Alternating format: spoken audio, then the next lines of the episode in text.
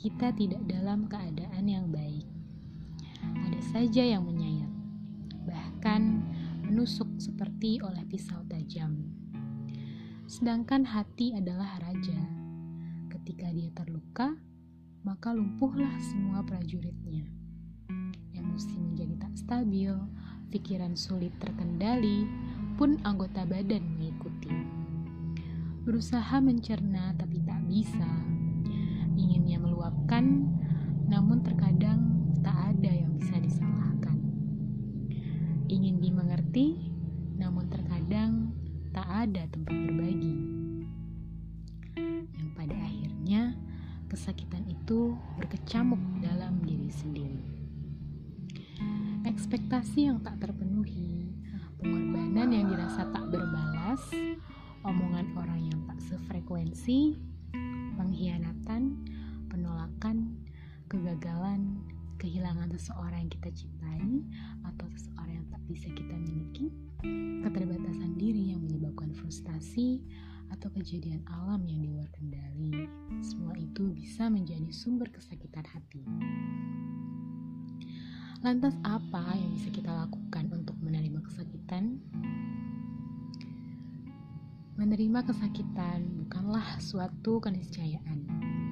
Bukanlah reaksi segera yang kita rasa sesaat setelah kejadian buruk itu menimpa melainkan suatu proses yang bisa jadi sangat panjang tergantung dari tingkat kesakitan dan tingkat penerimaan diri kita sendiri. Pertama, mungkin kita akan menyangkal dan marah. Kemudian, kita akan bertanya-tanya, kenapa bisa menimpa kita dan apa maksudnya? Bahkan, jika kenyataan yang kita dapat itu amat sulit, bisa saja kita mengalami depresi barulah tahap terakhir muncul penerimaan. Maka tak apa, permasalahanmu tak harus ada penyelesaiannya sekarang. Lukamu tak harus sembuh sekarang. Sesuatu yang kamu harapkan mungkin belum bisa datang sekarang. Semua ini tentang proses yang ingin lebih mendewasakan kita secara perlahan. Dan sebenarnya, banyak hal di dunia ini yang tak perlu kita pusingkan. Cukup dijalani dan diaminkan. Yang penting, saat kamu sakit, jangan jatuh terlalu lama. Waktumu terlalu berharga untuk hanya terhanyut dalam duka.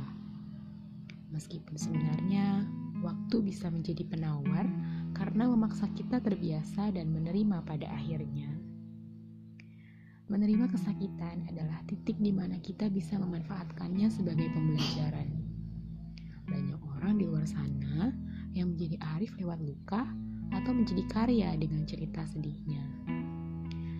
Dengan adanya kesakitan pula juga mengingatkan kita bahwa kita bukanlah seseorang yang adidaya, melainkan tetaplah manusia biasa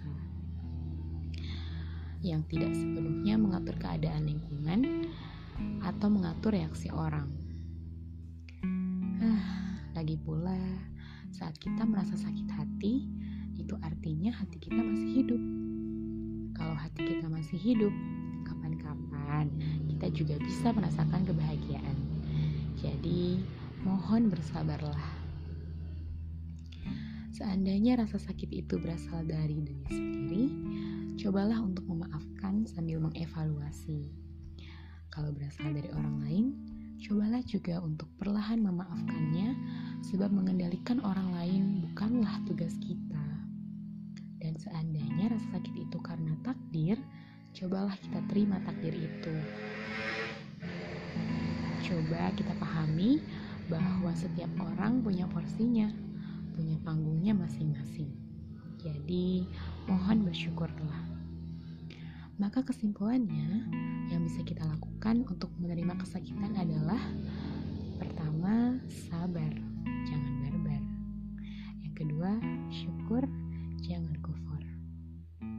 Salam dari aku yang perlu diingatkan untuk selalu sabar.